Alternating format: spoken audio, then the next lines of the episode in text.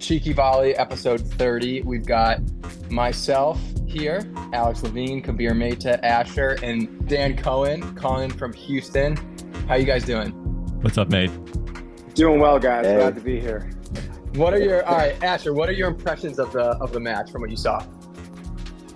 So the the opening few games, they started how pretty much how Novak was playing his previous few matches in which he was uh, dialed in, and it, it looked like Tsitsipas would not make it close. Um, but so he went four one up, but uh, after he went four one up, then Tsitsipas kind of got got into the game, and I was really really impressed by how Tsitsipas played from four one down in the first set right to the end of the match. Uh, it was pretty much even. Uh, they, they broke each other one, one, one time each in the third set, but he just he just played two really bad tie breaks.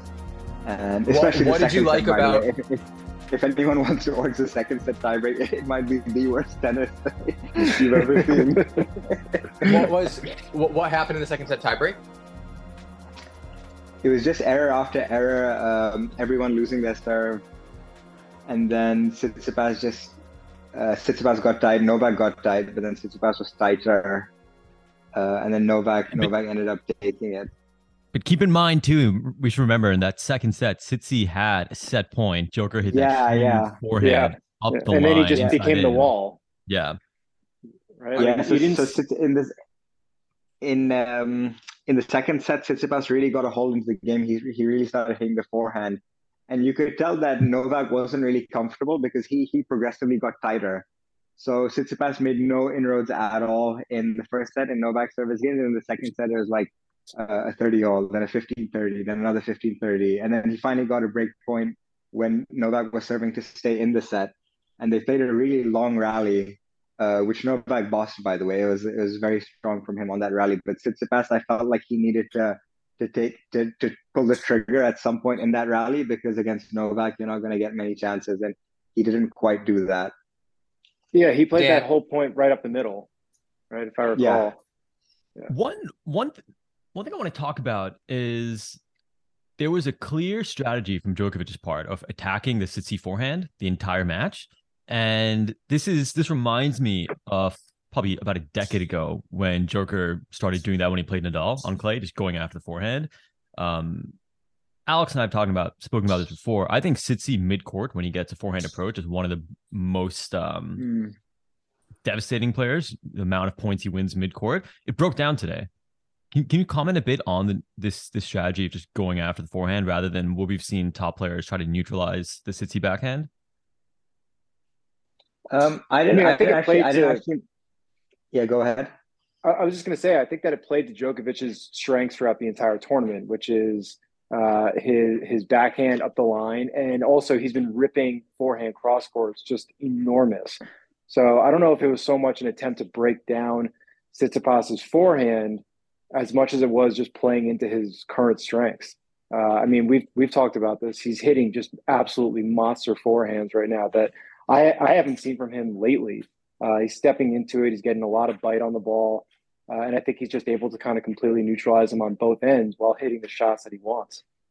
I like yeah, that. I think... No, it, it, it's unreal how he's playing on top of the baseline, and he's he's hitting. Yeah. I have not seen it even you know a decade ago. He hit bigger. I think now he's hitting bigger than he's ever hit. Agreed. Yeah. And he, uh, I think they that, said in the his first round, um, his first his first round match, I think uh, I sent in the chat what they were saying. His his forehand was like five or six miles an hour faster than it was on average all last year or something. Yeah, that's a big um, So he's, I I feel like maybe some of that was I think uh, two things that might have been going on. One is I think he uh, maybe this concern about the leg, he wanted to end points faster, maybe, is why he was hitting generally bigger. He felt like he couldn't like hang back and grind as much. And then two, I feel like him and his team, because he knows he's so much better than the rest of the world, they come up with like sort of like data driven goals or other goals for him before tournaments start. Like, and I, I don't know exactly what they are. I'd love for them. I'd love to know what they are. It's a whole team of like uh, a data team along with his like coaching and, and sort of physios. Um, but I feel like some of those could be like, we're going to go for a certain amount of shots per rally, or the forehand's going to be this big. Um, and he sort of does things to m- make himself chase a carrot, uh, which I feel like is maybe part of it, but that's yeah, just can, a uh, sort of conjecture. Yeah, absolutely. I think there's also like an alpha element to it, right? Where it's like I'm going to feed you forehands all day long, and I'm still going to beat you. Yeah, it's definitely true. Yeah.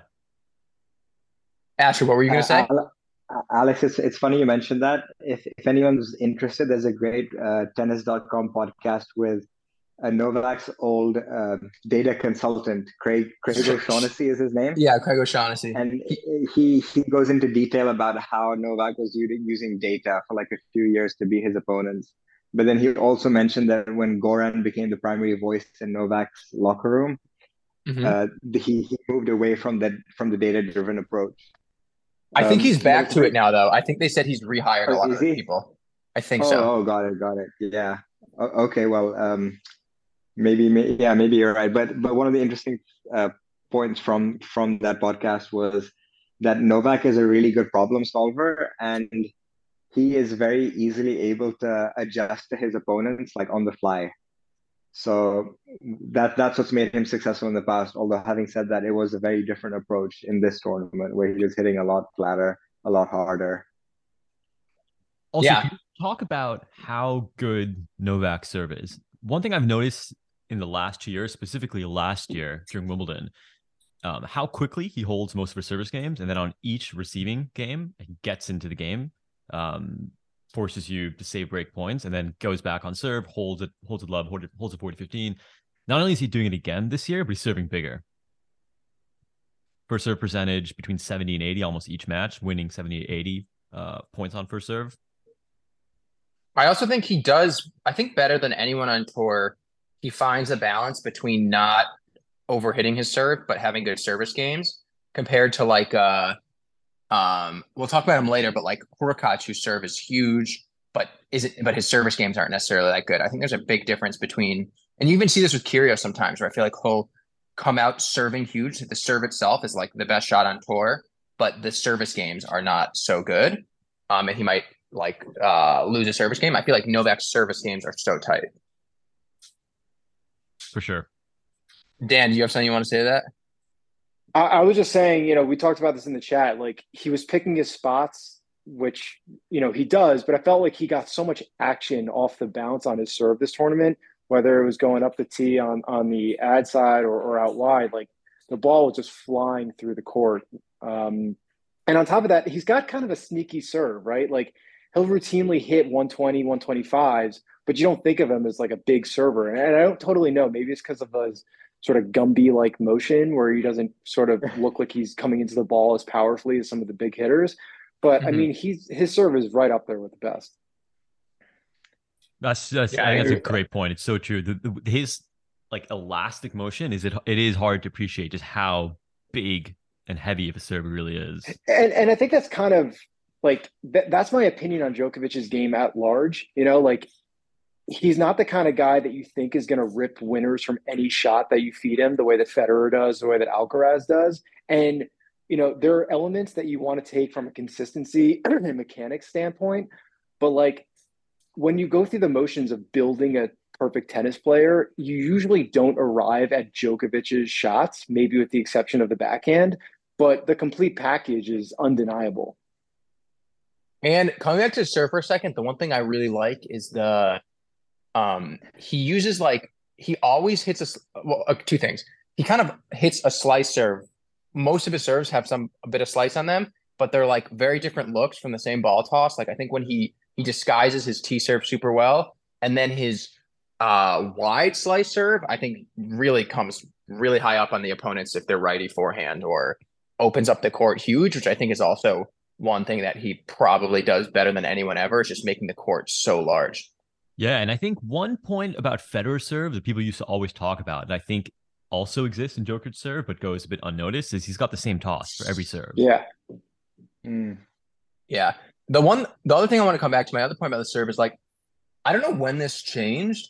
I feel like it's different from when I was taught as a kid. Like, there's no true flat serve anymore. Every serve that players are hitting, regardless how big they're going, has like a ton of action on it. It's like if it's 120, it's 120 with a t- like a ton of spin. Um, and I feel like you see that from him where every one of his serves, even if they're in that like 115 to 125 range, they're always going to have uh, usually like a big kind of like slice top spin that just makes it really hard to get into service games. Real player... quick though about his, sorry, you go, Kabir. No, the only player I can think of right now that at least every service game throws in just a pure flat serve is probably Bublik. Okay. but it's I feel like when we were younger, like there was more no I, flat yeah, servers. Yeah, no, it's it, it's definitely. um I wonder how much of that is like technology though. Like the strings, you can get so much more spin on them now. That doesn't you don't you can kind of have both, right? You can get the pace and you can throw some action on it.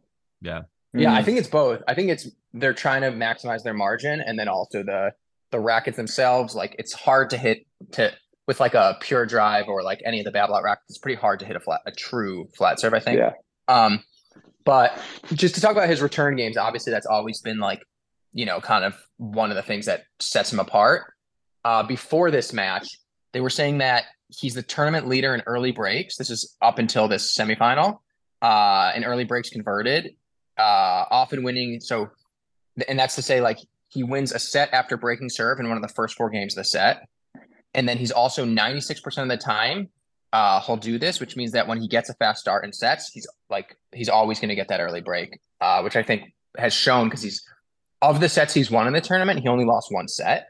But of the sets he he's won, so many of them until the Pass match really are like six one, six two, like they're like very quick kind of sweeps the court.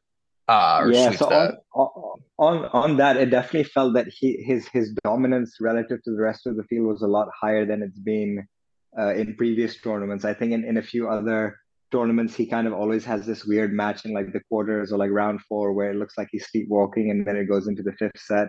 But he was dialed in to a point that I, I don't think we've ever, ever seen this before. And then watching him through the through the whole tournament, do you guys think that this is this was like peak Novak? This was like him at his best.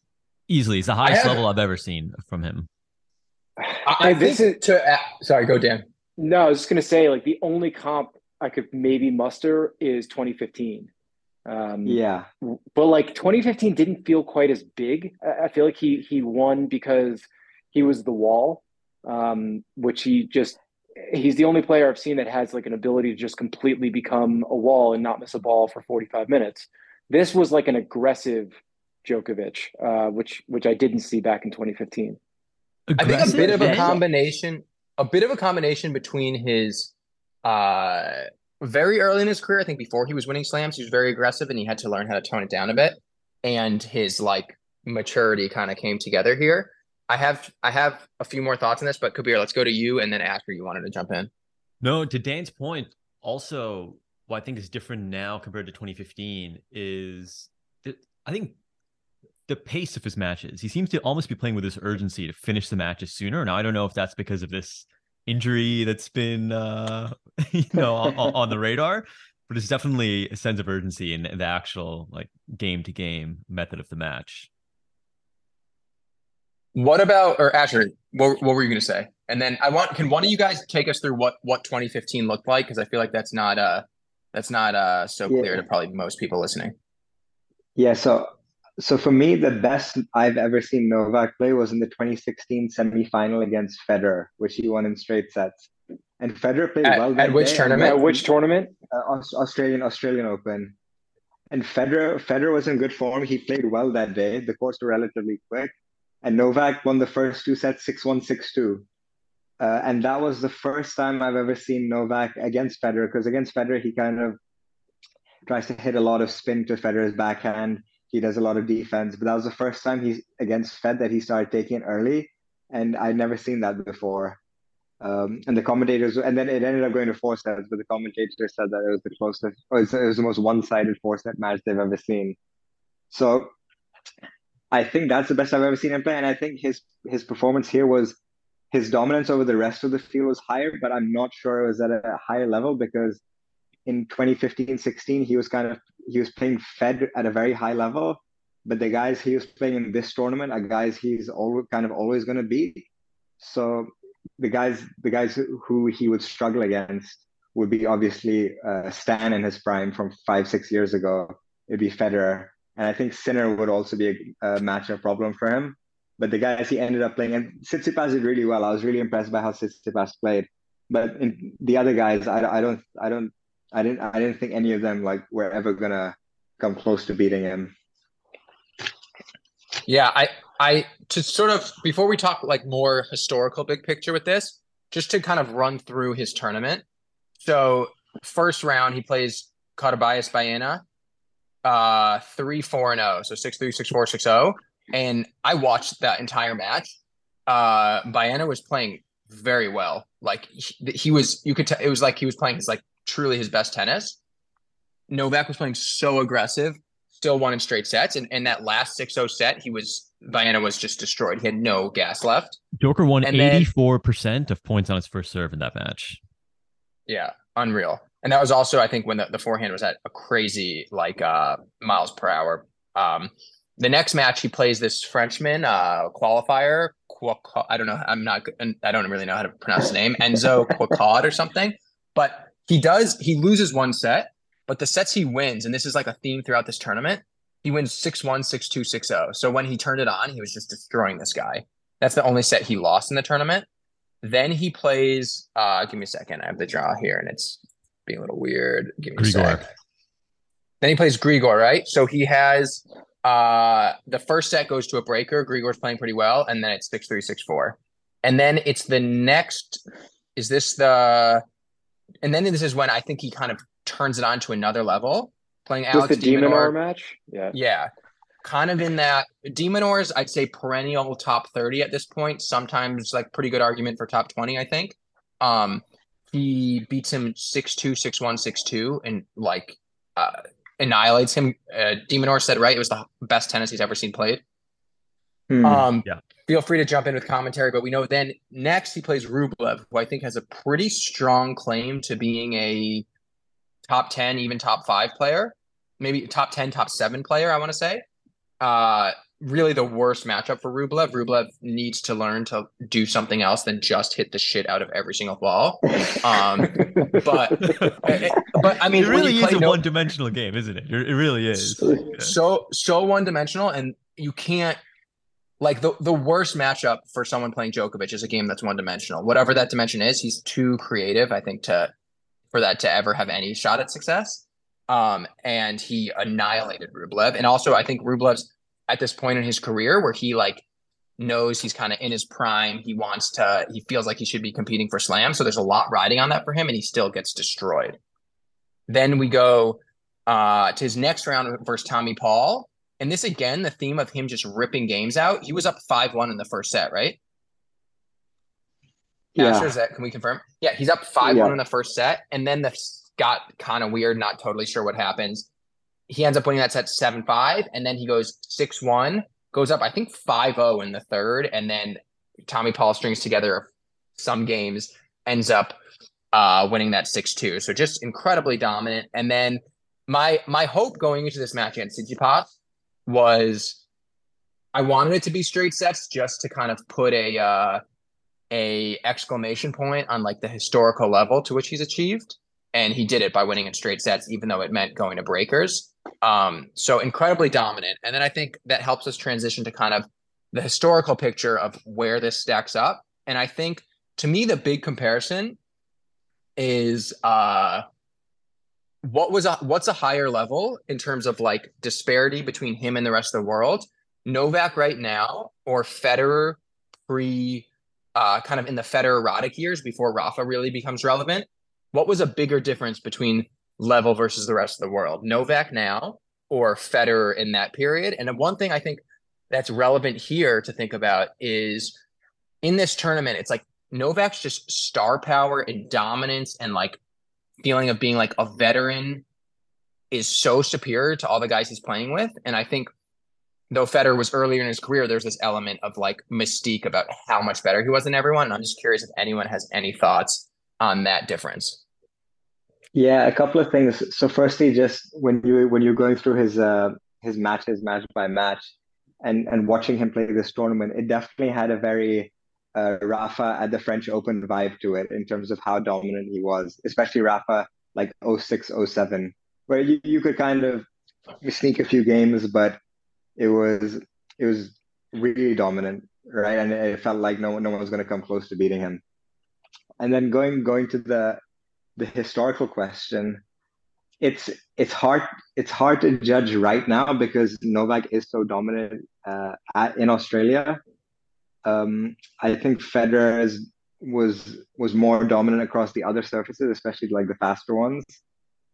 Um, so I I still think that Federer in like 05, 06, when the only guy he was losing to wasn't wasn't it was Rafa on clay. I still think that that was uh, he had he had a greater superiority over the rest of the field than than Novak does right now. Really? I'm kind of surprised. Yeah. I feel like Asher. I feel like you've been saying Novak's kind of the goat for a long time, so I'm kind of surprised to hear you say that. Dan, Dan do you have well. any? Dan, yeah, do you so, have any thoughts of that difference? I think one of the differences is that like Novak's game now is when Fed was in his dominance, like no one was playing like that. There were no comps, you know, like Roddick tried, but he could only hit from one side of the baseline. Like no one had the complete package the way that Fed did between the movement, between the volleys, the serve. Like he just had everything going. And but his mental acuity, like he could adapt, like there was just nothing that anyone could do when he was firing. Whereas now there's plenty of players that have a game style similar to mm. Djokovic, being an all quarter, being mm. incredibly fit, etc. But uh, you know, he just somehow always has two, three, four extra gears that other players can't match. And going back to the previous point where you know Novak kind of let a, a set get to a breaker or get to like a seven five result, you almost kind of feel like he's just trying new things as though it's a practice session. Like he's in full totally. command and he just either wants more tennis or maybe he wants to push the hamstring a little bit more for the narrative. Uh, I don't know exactly what it is, but you never you never get the sense that he's losing control even when he gives up like a five one lead. Cabs. Nothing to add to that. That those are both extremely uh, spot on and articulate. Asher, anything else you wanted to say? Um, no, although I, I do have a theory as to why Novak is so good in Australia when he isn't as good because he's won 10 Australian Opens, he's only won three US Opens. And I th- like my theory is that it, it has a bit to do with the surface. In that but he hasn't, there's been how many, how many, how many US Opens has he not? There was, he couldn't play last year because of COVID restrictions, right? Yeah. And then he got disqualified in 2020 are there any so there are like he could have two more and maybe there's there's literally two that he didn't compete with but still to your point still relevant he didn't miss any because of injury right uh, he, he no he didn't miss uh, no he uh. missed he missed uh, 2017 but that was also the same year as the the the the adultery so it's it's hard to distinguish well, that was the, the elbow, elbow injury. injury. All right, so he he didn't participate in three U.S. Opens over his career. Or, I'm sorry, he yeah. didn't compete in two, and he got DQ'd from one. Right. And the one he got yeah. DQ'd from was a weak draw. That was when what wasn't it? Zverev played Thiem in the final.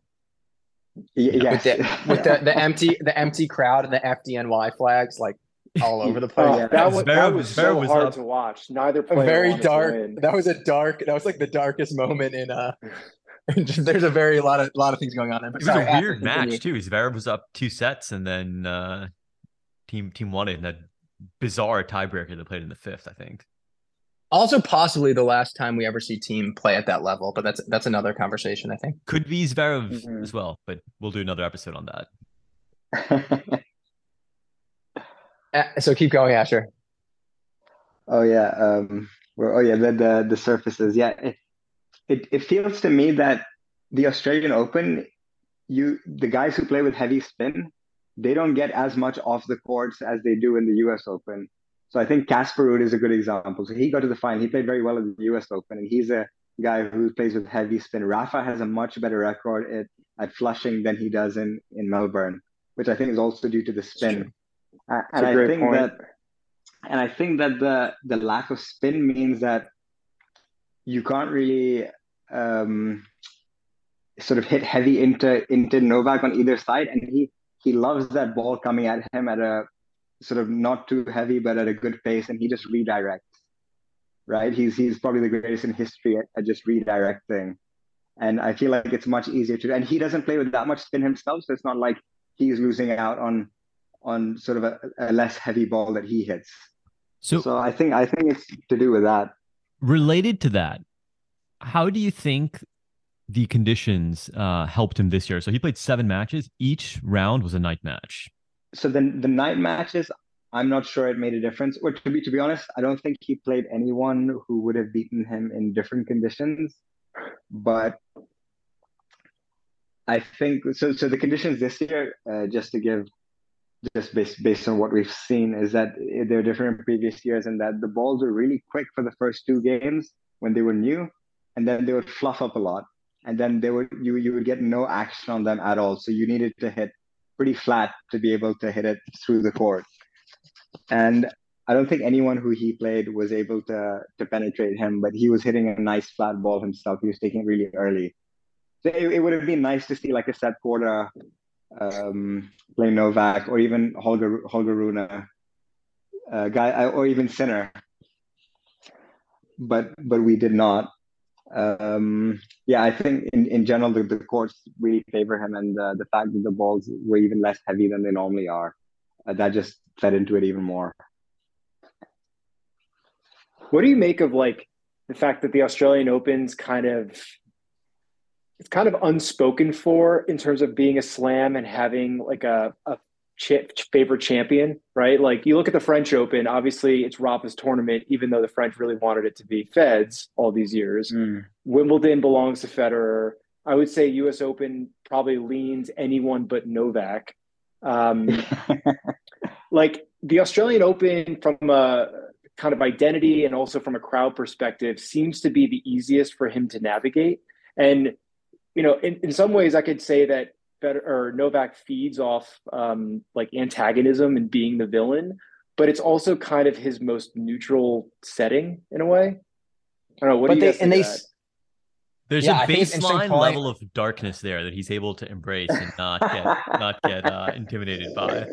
But but I think one thing Dan's saying is like French, you know, the French put up the stat. Rafa has the statue at Roland Garros, and yeah. in the in this the kind of trophy ceremony today, they said like they called him the king of Melbourne Park, but they're still not. They don't seem like very quick to the punch to put up the Novak Trophy because he's kind of a controversial figure, and so I I mean he should be kind of seen as like the, you know, that's his like he should. I feel like there should be more of a a stamp for him there. Um, I think what's interesting that, there too is the just one more thing is the the amount of Serbian fans and the amount of Greek fans at these at that tournament, in a way, today's final was kind of like it was almost like the homer mat, like it was like almost like the hometown matchup in a weird way because there's so many. I mean, like you know, the Australian players, like some of the best players are Greek. Kyrgios, uh, Kokkinakis, they're they're obviously like have uh, ethnically Greek. Um, and then there's a, clearly a huge Serbian population there. So it's just interesting that to Dan's point that they're they kind of haven't been super active to claim him, obviously for a lot of kind of reasons unrelated to tennis. Yeah, and I don't know if I was searching for this in the trophy presentation, but I'm pretty sure they were embracing him in a very hesitant way. I think it's true. Yeah, but Dan, I, I thought you made another point, right? Which is that the other torn, the other Grand Slams, like Novak feeds off the dark energy, but at the Australian Open, it's more of a neutral energy, and maybe he, maybe neutral energy works better for him. He's he's he's in a better place mentally with a neutral energy as opposed to the dark energy. Totally. I think he gets low key the most negative energy from Wimbledon, actually. Uh, yeah, yeah. Especially when he, I feel like that year he beat the most recent time when he beat Fed there. Really, everyone was pulling for I feel like the whole world was hoping Fed won that match, and he still kind of pulled it out. Um, or also last year when they when they did yeah, that yeah, champion ceremony. Yeah. Yeah, very and, weird. And Novak was still in the draw, and Fed had never even played in the tournament. Um, yeah, that was kind of eerie. The the other thing that I think is relevant to this conversation is how important. Like I think for Rafa being good at U.S. Open, part of it is he's such like a grinder, hard worker, kind of obsessive type personality that I think the whole like you're coming off playing other slams, you go into US Open series, you're you're playing a ton of matches and then you go into the US Open. I think plays very well to how he wants to feel. I think the fact mm. that the mm. Australian Open is always kind of this like isolated uh, you know, it, it's kind of the standalone Grand Slam that's supposed to start the calendar. Obviously, for years they've they've people have made comments about how the calendar is kind of bizarre in that way. Does that favor Novak at all versus like a Rafa or or someone else? It's it's it's it's possible. I think. I think when when people get to the U.S. Open, they are a lot more banged up uh, mentally and physically. But also uh, could be rhythm too. Yeah, rhythm as well. And Rafa is a guy who feeds off the grind, as you said. So if you if he's played a ton of matches and he's he's loving the grind, uh, he goes into the U.S. Open really uh, pumped up. While Novak, uh, he he enjoys his uh, his Christmas break in in Serbia. He then comes in trash. yeah, yeah, I I can see it. Dan, any thoughts? Um, I, I mean, I think that Novak is just so fit that it doesn't really matter where he is in like a sequence of tournaments. Like he's going to be ready. Um, maybe maybe you can make an argument that some of the other players don't have the same either you know natural gifts or intensity that they hit January being in such peak form. Um, that maybe it makes for a slightly easier draw on, on Novak's behalf but uh, I don't really see sort of any sort of calendar shape to Novak's game. It looks like he starts out hot and he ends hot. I like that. It's true. I also there's something about this like there's like different ways to look at the calendar. You can look at it as the US Open is the end of the year, but I also think there's this thing where like some people come in, they have a good US Open and a good Australian Open. I don't know, there should be a name for what that's called, but like I think Khachanov had a pretty yeah. bad last two years, and then he kind of the U.S. Open, Australian Open has been good to him, and now we're kind of like, is this seeing this guy again? Is he going to be kind of a a true top ten? Could he be the best Russian? Um, I don't know. I think there's also there's something there, and and I think for Novak, uh, I agree with you, but also like you could see if uh, he kind of finishes the year maybe like the World Tour Finals goes well, and then you're hyped up. You come into the Australian Open. All right, but let's let's change gears, uh, move on a little bit. Uh, so one thing, I think just the trophy ceremony for Novak. I thought I don't know if you guys he had a probably one of the longer speeches I've seen at these things. Um, went into the crowd, did some crying. I thought his speech was the most he's looked like a dictator his entire career. and I'm just I'm really wondering if his he must be the most famous person in Serbia. I think I can say that pretty confidently. Um, is, is he the? I think I think I've looked it up. If he's not the wealthiest Serbian, maybe he's like second wealthiest. Um, but in a country where the currency is not you know super strong, his his like the I think the the kind of feeling of how wealthy he is from all the money he's made on tour versus other players is like incomparable. Um, I think he's a larger than life figure there, and I really thought after the speech today, there's a good chance after this, after his uh, the tournament, and this is from absolutely no intel at all. This is purely conjecture. He will become the uh, the leader of of Serbia after his tennis career. Uh, any thoughts? I see it. I've, I've see it. We, we've spoken about this. I think it, to me, it was very clear he had political ambitions two years ago. And... When I just remember one time he said he wanted to be a scientist if he wasn't a tennis player. do, we, do we do we know the context in which he said that? I don't know, but I see it, dude. I could definitely see him. Uh, I don't know. Anything? Any other comments? I don't know if it this necessarily dovetails into the prospects of his political career, but like one of the things that I kind of struggle with when I look at Novak vis-a-vis his relationship to Serbia, Serbia is how much of it is sort of the sense of it feeding his own ego where he's you know the biggest star he's most recognizable uh, he's bringing like he on the back of an individual sport is bringing prestige to kind of a flyover country for not to be dismissive but you know not a tennis powerhouse by any means versus like truly carrying the serbian sort of narrative and arc over the last 30 or 40 years, which is, you know, dissolution of USSR, uh, civil conflict, kind of economic uh, incompetence or whatever. So I kind of see like both sides, and I don't know which one is the more true version of of himself. Um, whether he's sort of taking what's being given or placed upon him, or whether he's actually carrying the Serbian people on his back. And we also never know how much time these players spend in these countries because their travel schedules, and then almost all of them sort of like live in Dubai or Monaco or Monte Carlo, mm. right? Yeah, yeah, Dan made a great point. Yeah. Yeah, I think very true. I think he did say today though in his speech, he said for him and Tsitsipas, like there wasn't a model of like uh the best Serbian tennis player or Greek players, and that this was really like uh how important it is to to sort of dream big and and no matter where you are in the world that that you can attain what what he's been able to. Um also, so all right. Is there any rift between Joker and Tsitsipas that we're unaware of? And the reason I, I say that is there was one line of the speech that I, I didn't really know where it came from where he looks over and he's like, you know, there's no reason why we can't compete at the highest level and want to win, but not also respect each other.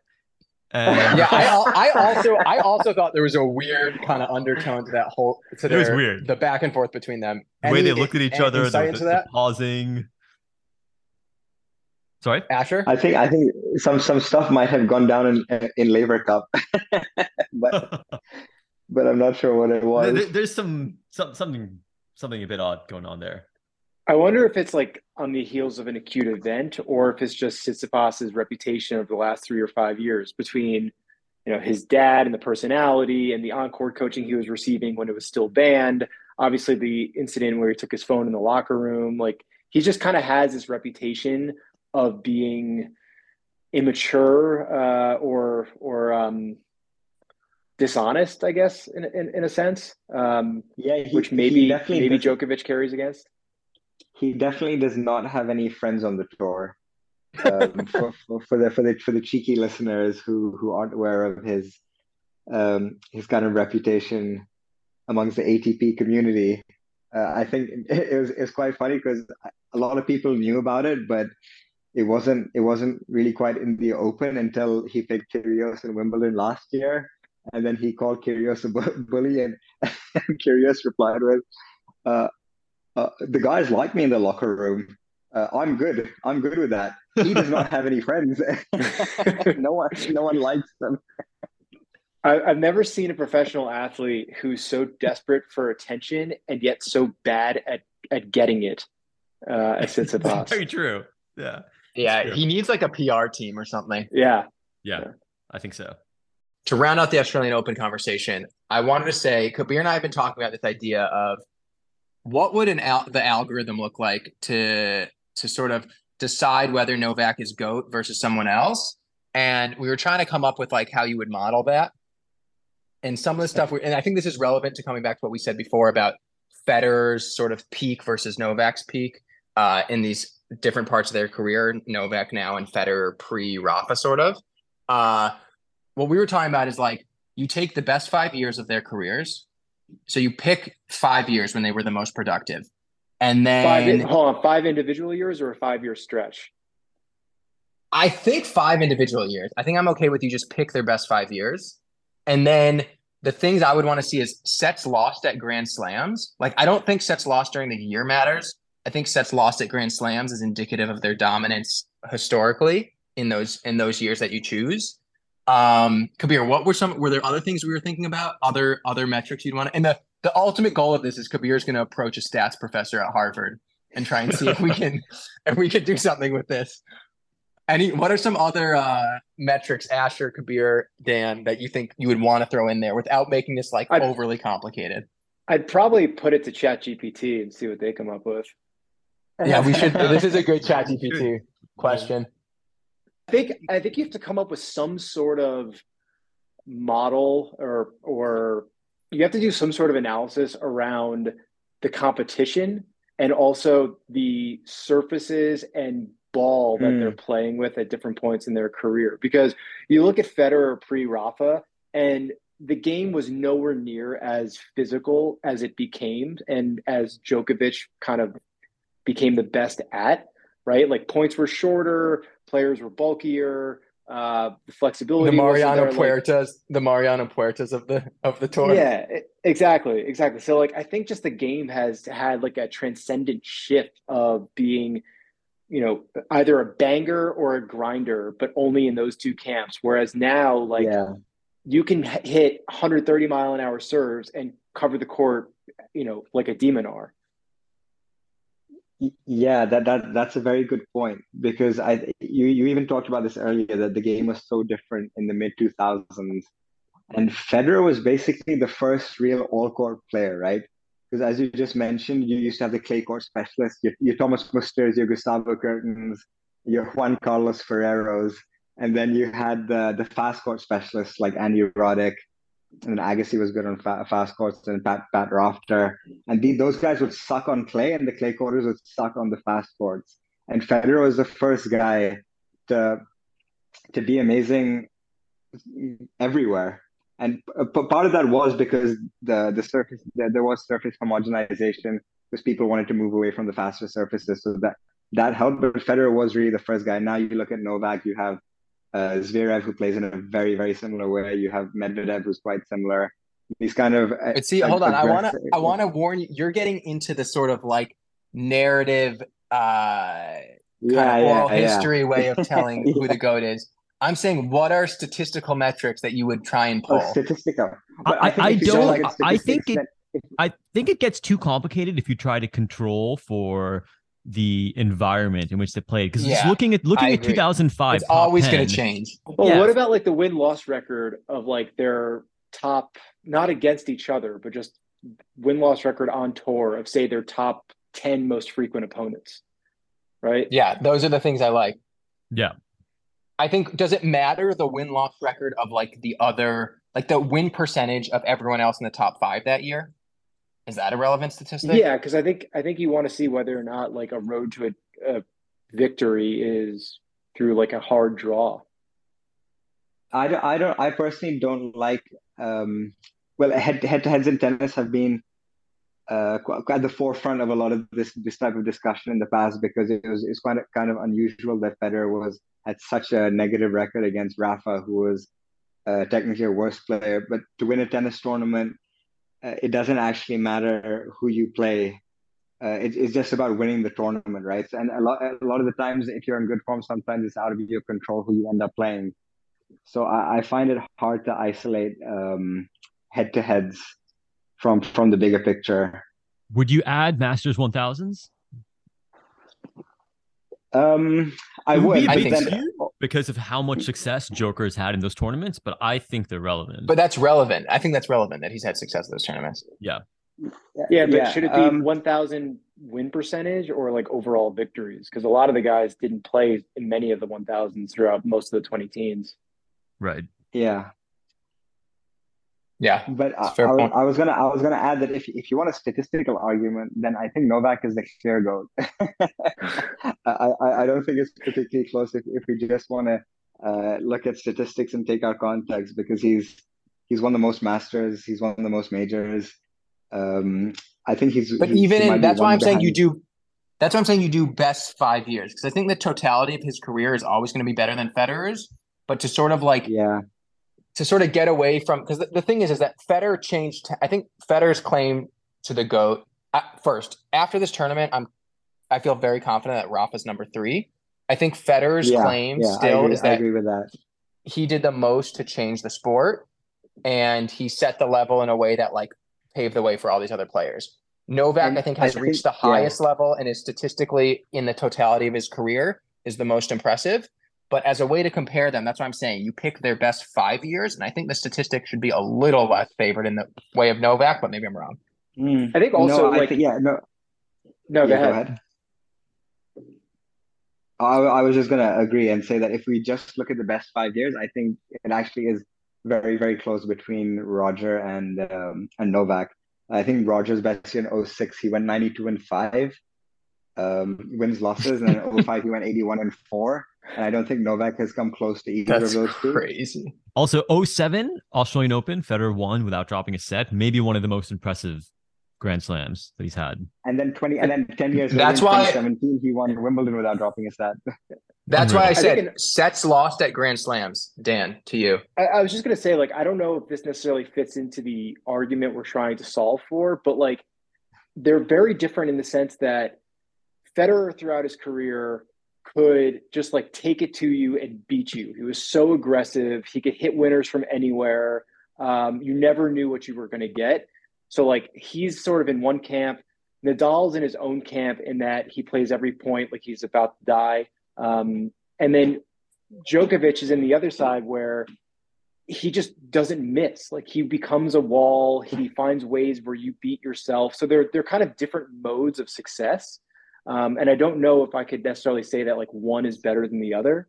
Um, but I think to the point of like what they bring to tennis and how they change the game, I think you saw an incredibly uh, aggressive player in Federer, and then you saw someone who just has every level and every tool at his disposal the way that Novak does. Asher, anything to add? No, uh, All right, let's. So what's what what what's what's what's the solution? what's the, the next the next step is we're gonna keep developing this. I think everyone on this call uh, we need like an works, index works in a yeah. We we got to come up with something. We all work in relatively quantitative fields. I feel like this is a problem that that could be solved, and I think there's a.